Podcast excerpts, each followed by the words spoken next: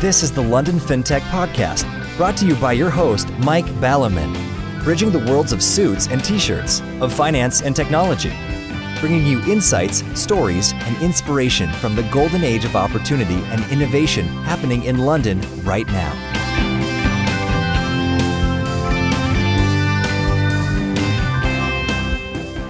This is Mike Baliman, and this is the London FinTech Podcast, episode 214, brought to you in association with Smart and enlistedboard.com. And I'm delighted to be joined today by Katka Letzing, CEO of Swiss open innovation platform Kickstart Innovation, brackets not in passing a relation of the US Kickstarter, to discuss a topic which we haven't visited in depth since 213 episodes ago, way back in LFP 001, namely how the whole matchmaking dating, and mating process works when it comes to disruptive fintechs working with incumbent mega FS companies. This is a topic which remains of relevance, and as it's a long time since we've discussed it in detail, I thought we should revisit it. And especially as many a fintech will have found, you can probably meet someone new and end up marrying them before you manage to seal a deal with some of the slower moving FS incumbents. So there's always stuff to be refined in terms of the dating and mating process. Plenty to talk about, so let's get on with the show. Good morning, Katka. Thank you for joining me on the show today. Thank you so much, Mike. Thank you so much for having me. Uh, really great to be here. And in terms of here, your here is my there, which is Zurich, but as we were just discussing before the show started, your here might have been my here, actually. Funny how life goes insofar as all of my long lost relatives are, are principally in Zurich, as my great grandfather left Zurich for America, and he was on the Golden Gate Bridge whenever that opened, which is quite some time ago. Then he spent uh, quite a few years living in England and uh, being married over here. Then moved back to Zurich, but for some very complicated reasons to do with my grandfather's marriage and his wife's relatives and World War II and a whole, whole bunch of stuff like that. Sad to say, I'm in the, I'm in the UK still, not in Zurich, um, because uh, not least of which, Switzerland's a far better country, in my opinion. And also, talking about weather, you get proper weather over there. You get winters and summers. And uh, talking weather, you were saying that actually, in all seriousness, weather is something that's been uh, affecting your open innovation platform really in terms of some of your clients? Yes um, it's you know so it's great to see the connections and i have to say i meet a lot of people who kind of lots of connections to switzerland so it's really interesting to to see that not only coming through fintech but also other ways. And uh, yes uh, we are definitely you know we open our batch uh, and it will come startups from all around the world um, just in last two weeks. And it's really funny to help with the deals but also dealing with situations and some of them are coming from african countries and we are not only helping them with the deals but also buying sweaters and their first proper shoes in their life so uh, it's definitely a challenge on all the levels not only in connection to innovation so yes yes indeed and in terms of keeping your uh, southern guests warm um, from what i read these days switzerland was the first to invent a new uh, a new category. There's always a scapegoating category. There's the sort of anti-vaxxers, there's the climate deniers, and now you have something like heating dissidents or something over there. And that uh, if any Swiss person in the land of the free dares to heat their house to 20 degrees, this is now being described as a, as a sin and you'll be sort of beaten with a club or, or sent to prison or, or, something like that. So I hope that doesn't uh, catch on around the world. And actually, I find that sort of talking about my affection for Switzerland quite sad because when people ask me about constitutions, the US, of course, having huge problems with theirs, and as falling apart as it rather relied on conventions of behaviour. I've always given Switzerland as a great example because the people can actually overturn sort of stupid laws and, and all that kind of um,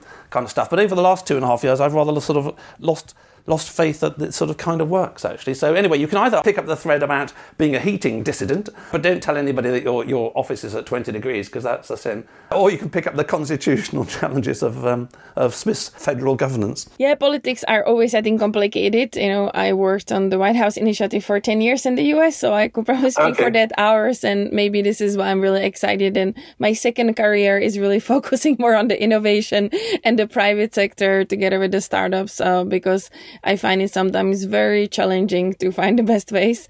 And um, I feel through the deals that we are making is definitely not easy, but let's say it's not as political complicated. So um, there's been definitely highlight for me to being engaged here for the last years. Yes. yes, totally. I can I can see that, and I remember um, listening to Thomas Sowell, the brilliant. Um, I was about to say American economist, but he seems to know about most things under the sun.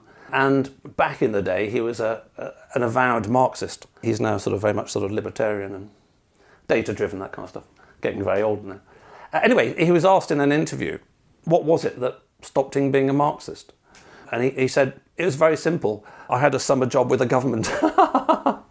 as, a, as a result of which, he realised that any game plan that involved the, the sort of central permanent administrative state being responsible for something must be the wrong one. So he changed sides, as it were. So, anyway, you mentioned the fact that um, uh, talking about my great grandfather having made it to America, you, you made it from Central Europe over to America and um, came back again. So, what has your sort of career journey, life journey been that sort of got you here today in terms of what, what you've experienced before and, and, obviously how that informs how you see innovation and, and dating and mating amongst fintechs and um, FS? Mm-hmm. Yeah, so I mean, I grew up in uh, Czechoslovakia, now Czech Republic, and you know, worked for the bank and uh, worked kind of, let's say, from the really traditional sources as uh, people go through the careers. But early on, also was engaged with uh, family startups, and so always felt this is something that I really wanted to do. And then after that, I moved um, to US and I was working for over 10 years on the White House initiatives, not only in connection to finance, but also other topics, um, to human rights, to sustainability and others. But the kind of main message was always creating new opportunities and uh, new businesses. And then moved to Switzerland, uh, where we were creating Kickstart innovation and really connecting the different organizations and public and private sector as well as uh, scale ups, uh, which is for us startups in the funding of seed and Series A. And kind of the bottom line was really helping the different parties to create something new that can matter and uh, lately more increasingly also in connection to sustainability so this has been kind of the journey for me i have to say through all different experiences it has been more of just always helping translating kind of the deals that um, can be created and hopefully make an impact. So this um, has been, uh, you know, kind of the engagement that we've been doing for the past years. Right. Well, in terms of uh, family histories and family trees, my former in-laws were all uh, in Czechoslovakia, and, and indeed I was in Czechoslovakia on the night when Czechoslovakia became Czech Republic or whatever it was called then, and Slovakia, staying at my then uncle-in-law, if such a thing uh, exists, and uh, it very much stuck in my mind because um, when the sort of whatever your equivalent to Big Bang in Czechoslovakia bonged 12 for midnight and it was finally sort of separated, my then uncle in law said one word. He said, Konečně, which means something like sort of finally or, or, at last, which I thought was very interesting. So, no matter how small the country, there's always a desire to split it up. And in terms of the uh, innovation, moving on to the main course, I think you know one of the interesting things here. I'm obviously presenting this in the context of fintech, but I think one of the useful things that you come with from your perspective is not necessarily seeing this as a question of fintechs trying to mate and date with massive insurance companies or, or massive banks, but it's more the general thing, which is in the in the startup community as a whole, whether it's health tech or fintech or ed tech for that matter, the small incumbent needs at least to cooperate with the, with the big players, even if it never actually does anything really big and, and, it eventually becomes a big player itself, because that's how sort of industries tend to work. And connecting that to what you were just saying, maybe we'll pick up that theme here, and also it relates to governments and innovation and small companies and big companies, which is you mentioned uh, language. And by language, I don't just mean Česky or English or German or French, but even if people are speaking literally the same language, the way that people use words can differ significantly, and you can have a conversation between two people, let's say a fintech and a bank, let's say a naive fintech and a naive bank.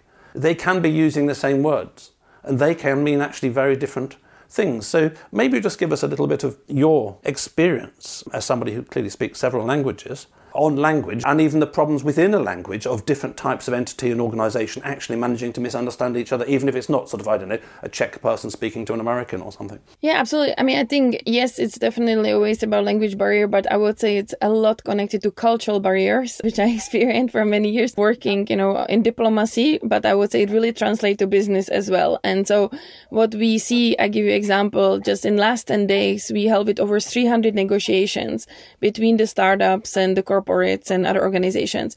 And, you know, in Switzerland, people are super polite. And so they go to the negotiation and the startups, you know, comes out of the meeting and say, Oh my God, this was so amazing. I'm pretty sure I got a deal. And then you talk to the corporate who says, actually I don't want to continue with this negotiation. And so I think it's a lot about kind of the indirect communication that happens and uh, as if I kind of look at what is our role, many times we are the mediators and the translators kind of of the deals. And also sometimes helping maybe to clarify some of these, um, let's say, misunderstandings or maybe things that were not even said that can actually help to make, create those partnerships or can create those relationships. And so I would say if I look back for last seven years, I think this is one of the most proud things that I am probably of um, our activities and our team because it's uh, we are playing very important role and i think a lot of deals will not happen if uh, such a support was not provided. Um, and you know it's there's not right or wrong. It's just a lot of parties come from different environments with different expectations. And for us it's many times kind of level leveling the expectations and make the best out of it as i always tell my team to change the challenge to opportunity.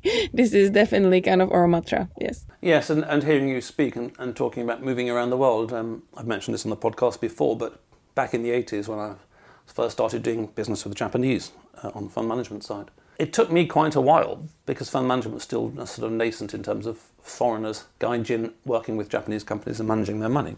It took me quite a while to realize that the Japanese for no was yes, which is also the same as the Japanese for yes, which was yes.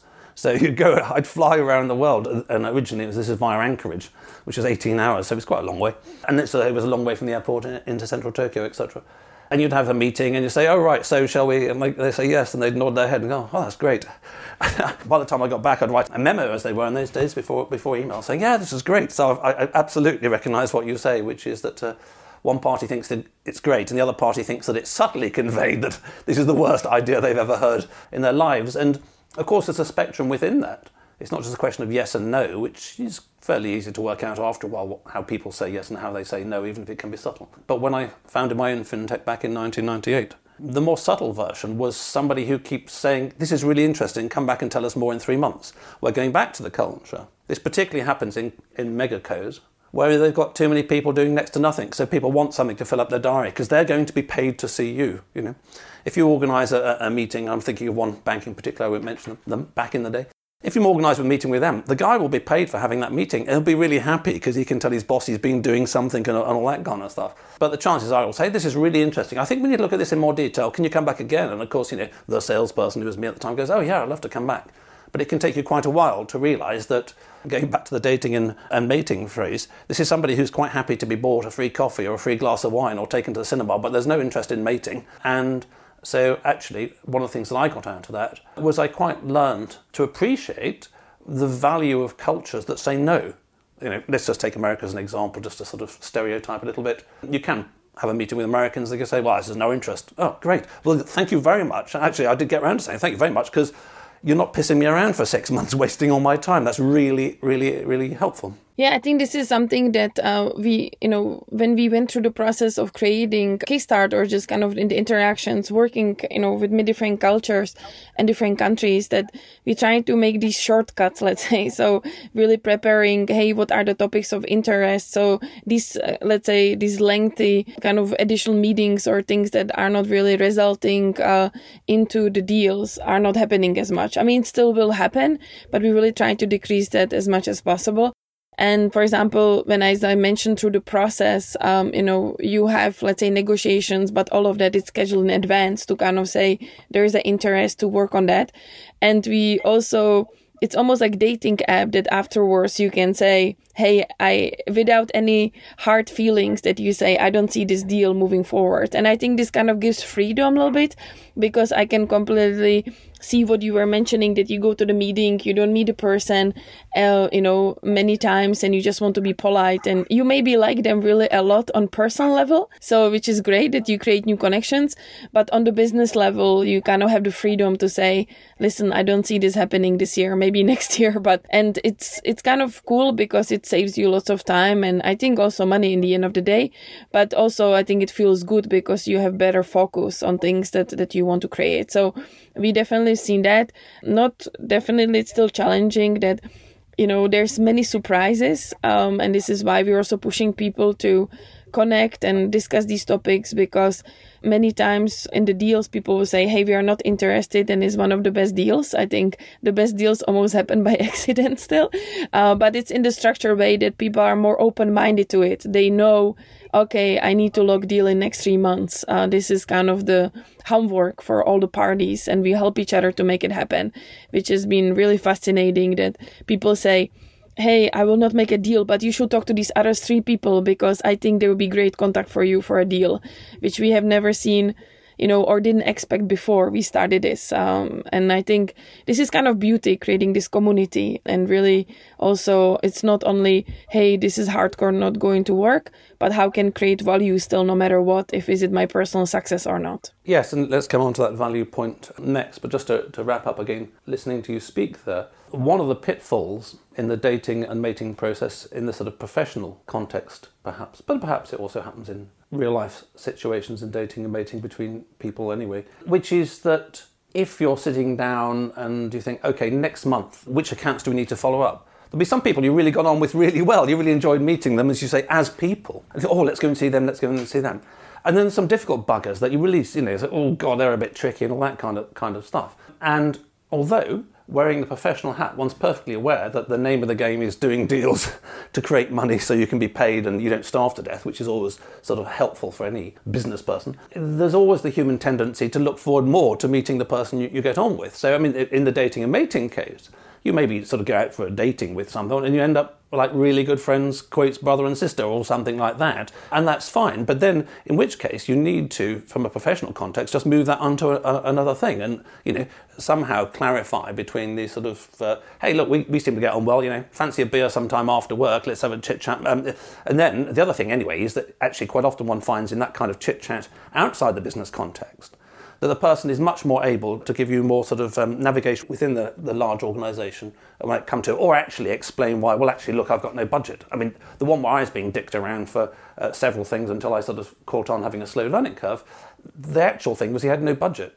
He would really want to do it, but he had no budget, and he was hoping that maybe one day would get one. But in the meantime, I would have starved to death. So, pick up this point that you say that actually as well as these sort of cultural understandings or using language in different ways and, uh, and, and how the dating mating process can work. We have the question of, as you say, the value. So hopefully everybody listening to this podcast, because they're a very sophisticated audience, understands the idea that the fintech or the whatever, the small biotech or whatever, needs to understand what value they're bringing to the party. You know, we've created this. It can help you, whatever, recover from a hangover really quickly, which will help all your business meetings be more efficient. Just take a sort of silly case.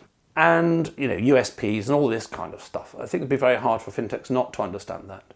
That having been said, I think the challenge is more for the fintech that they don't understand the real pain points in an organization. They can say, we have metaphorically equivalent got vitamin C here. Vitamin C is really good for you. Take vitamin C every day. It's going to improve your general health. You know, you won't notice it day to day, but actually, I'll guarantee that you know, over a few months, you'll on balance be healthier than you would have. But so that's good, and people might want to take vitamin C. But in metaphorical terms, what you really need to know is that in this organisation, they've got a pain in the shoulder, terrible shoulder pain, and what they really want is their shoulder pain to go away. You know, what, what's the demand? And you say, oh, actually, I not only I've got vitamins, but I've got something which is really good painkiller as well, and your shoulder won't hurt anymore.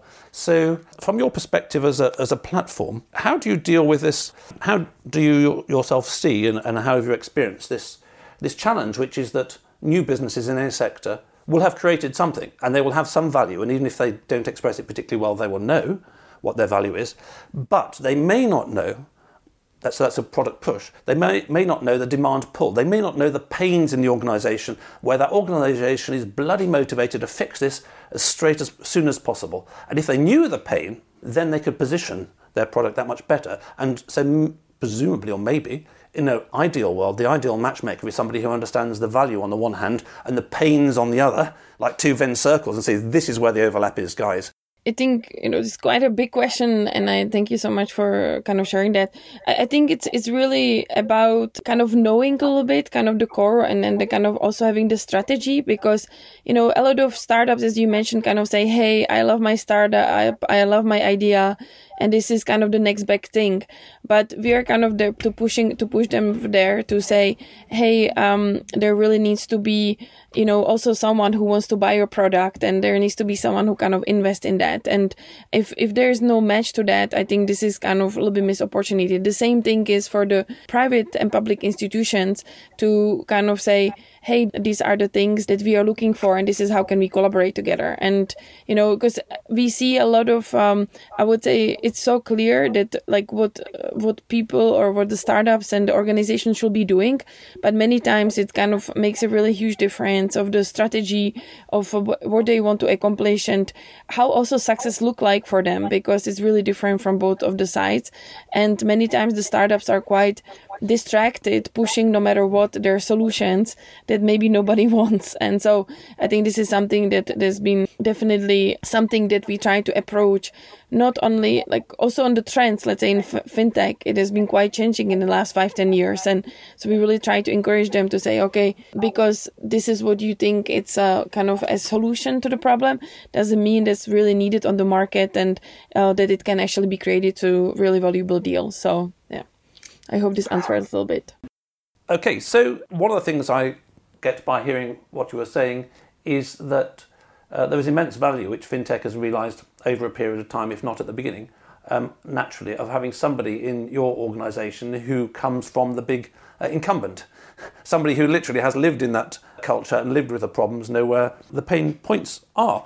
Now, moving on from the sort of product push, demand pull, pain points type thing. There is then also the challenge for the small co in dealing with the big co of understanding the complex internal landscape within big co and uh, literally finding the right person and ideally a person with a budget. So how do you see that working on your platform? And again, going back to my experience, you can spend a long time speaking to the wrong division, literally, or the wrong person. You know, you may have a chairman of the board who wants to do something, but by, if, if you go into the 17 divisions in the wrong division at the wrong wrong place, the wrong time, it'll be very hard work. Yes, I think it's it's very um, it's important to to kind of align in advance. So you know, if we do the matchmakings, uh, let's say, and the deals in September, we really spend uh, quite a lot of uh, months working really closely with the corporates and to say, hey, what are the challenges you're looking for?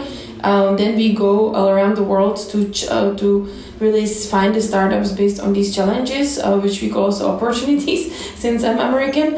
And then we um, really help kind of to let's set up environment where they can have the deals and most of the times um, there's really or actually there's always expectation that there needs to be skin in the game from both sides which means that there are funds available from the organizations and the startups also kind of say okay this is a deal that is paid and we need to take it seriously on the delivery side because we have seen a lot of free meals in the past and the difference what it made uh, for us was that there is really skin into the game not only from one side but from both of the players Yes, exactly. So I can see if you're approaching it from the perspective of you, the matchmaker, knowing the big co, the big co issues, who's got the budget and who's trying to fix it, um, that is obviously uh, much easier.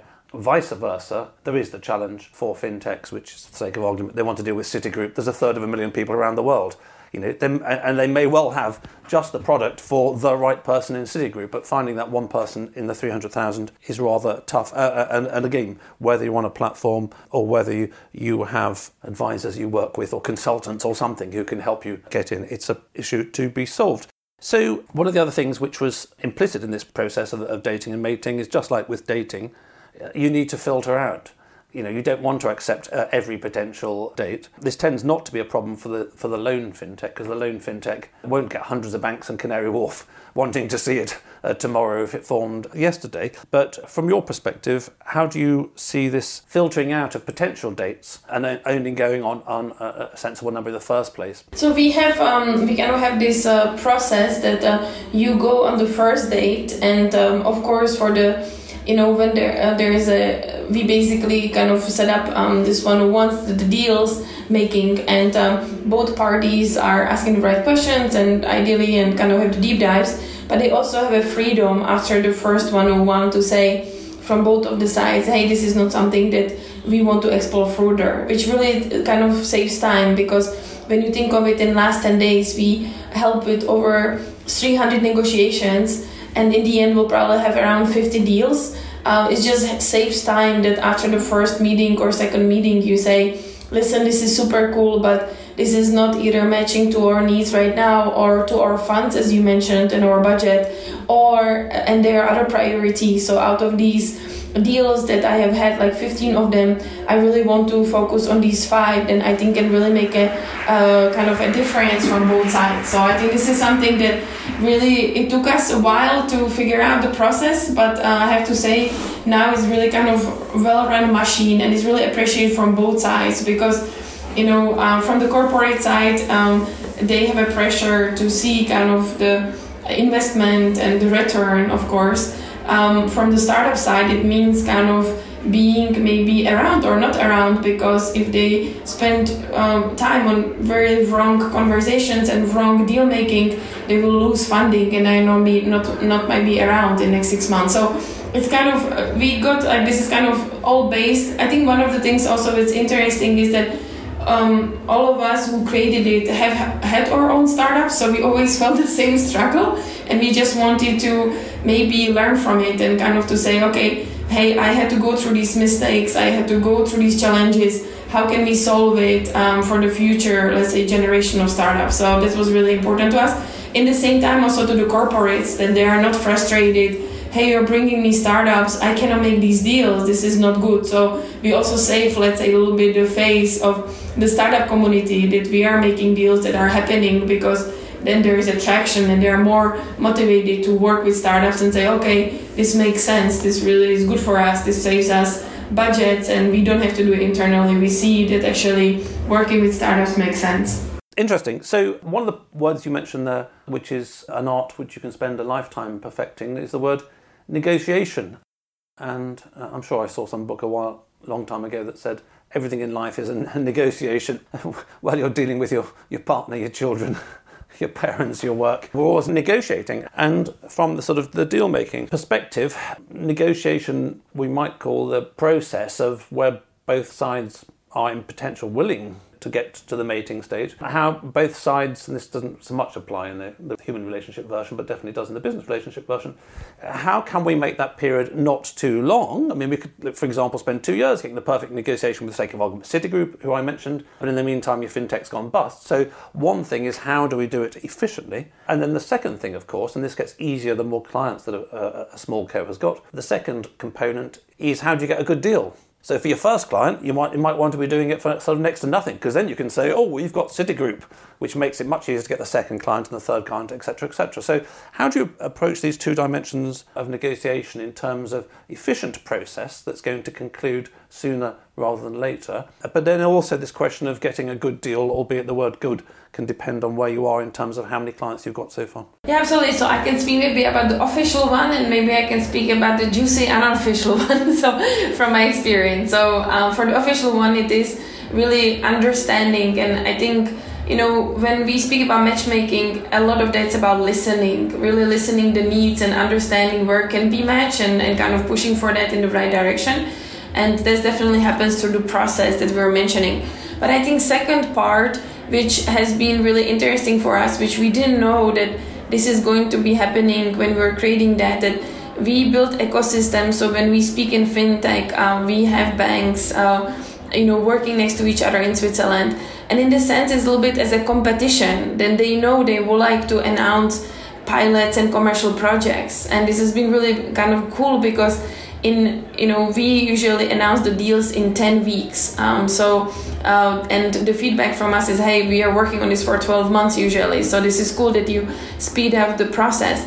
And i think a lot of that yes is through the process and the connections but i think there's also this human desire to kind of compete and find the best deals. And so there is um, really banks and insurance companies and other organizations who say oh you know um, i need to um, make the deal because others are next to me and I was, you know if they're making deal there's no reason why I could not make that. So I think this is uh, maybe something that's been interesting because we're always asked why are you putting this group of corporates together? Um, and, and, a lot of that is because they help each other but they also compete for the pilots. And I think this has been really successful on that level. So yes that will be my unofficial answer to, to why is it really happening.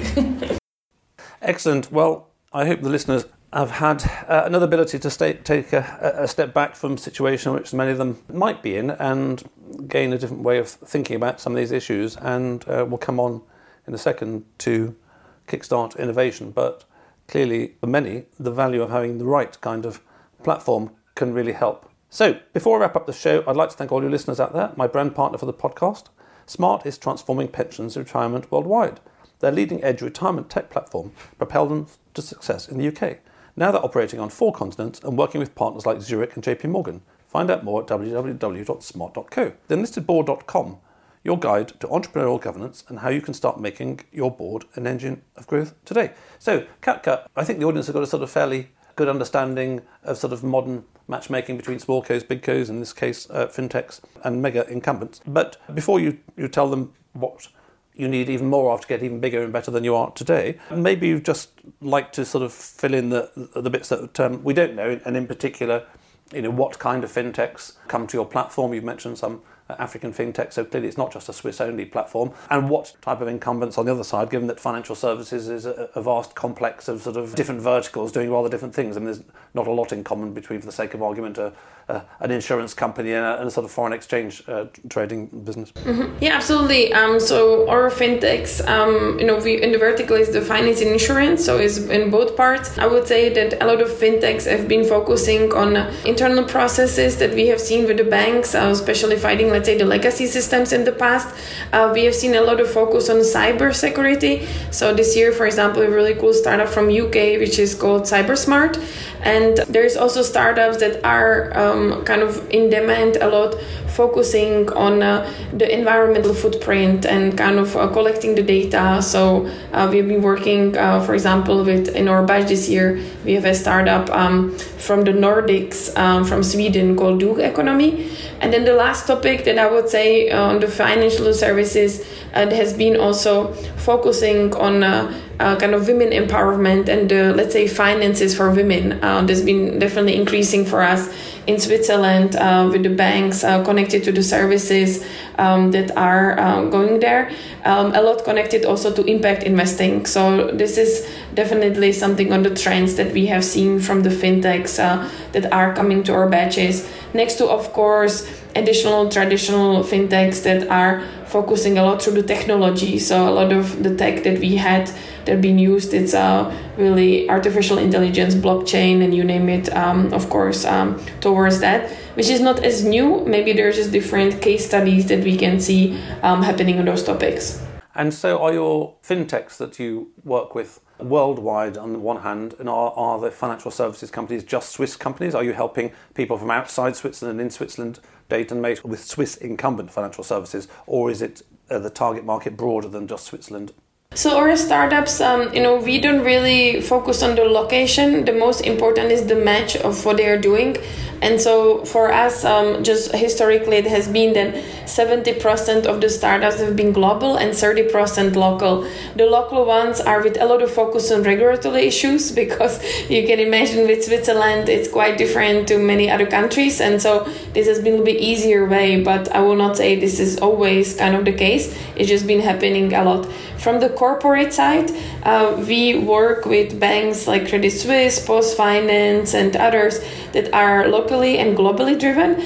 And this year we also launched um, with organizations outside of uh, Switzerland. So we're engaging really heavily in Austria. So, for example, this year uh, we have partners coming from there, mostly happening and connected to smart cities but we are going to increase that also as we go track west in finance and insurance for next year. Right. Okay. Well, I can see that makes sense for no doubt a number of the listeners listening to the podcast to check you guys out if they want target FS in that area. And just then, finally, you're obviously doing a great job today. What do you need tomorrow to be even bigger and better than you are in case uh, listener listeners out there happen to have it. Mm-hmm. So I, you know, in innovation, I think there's so many things to do always. Um, for me personally, I was really excited this year to really shift um, to see the like not only making deals but also deals with impact in connection to a lot of the to SDGs and to circular economy. And so my wish is that uh, the corporates and uh, you know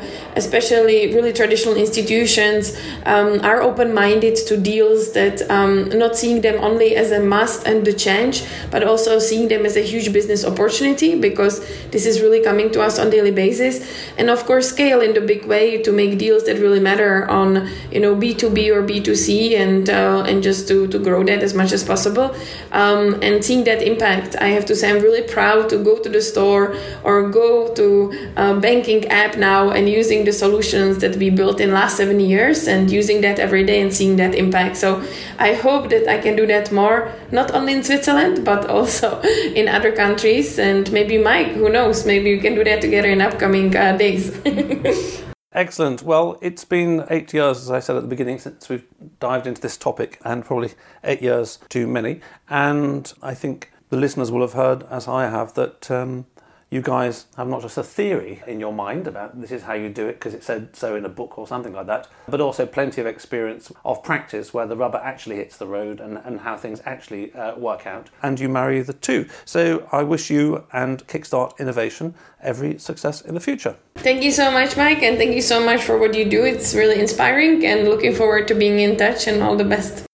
Thanks for listening. If you're in need of a non executive or advisory director with deep expertise, experience, and contacts in the worlds of both traditional FS and fintech, or unique insight into how to make your board an engine of growth today, contact me at mike at mikebaliman.com. If you just need one off advice in these areas via clarity.fm slash mikebaliman.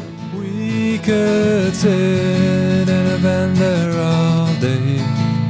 Watching the firelight dance, watching the firelight dance. We could walk in the mountains before dawn, watching a happy moonrise, watching a happy moonrise.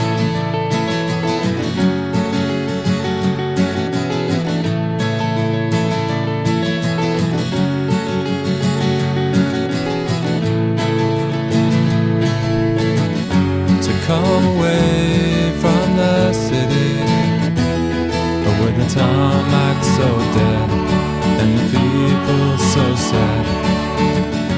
Come away from the city But with the faces so gray,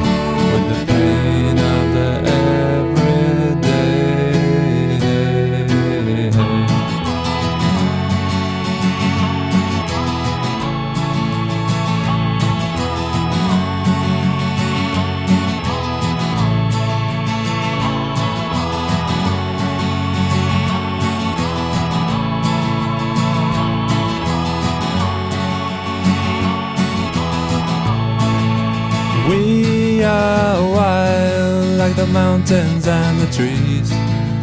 Can you see what I mean? Can you see what I mean? We fit in between the earth and the sky. Kiss the city goodbye. Wave the city goodbye. Wave the city goodbye. Wave the city goodbye. Watch the firelight dance with me. Watch the firelight dance with me. Watch the firelight dance with me. Watch the firelight dance with me. Watch the firelight dance with me. Watch the firelight dance with me. Watch the firelight dance with me. Watch the firelight.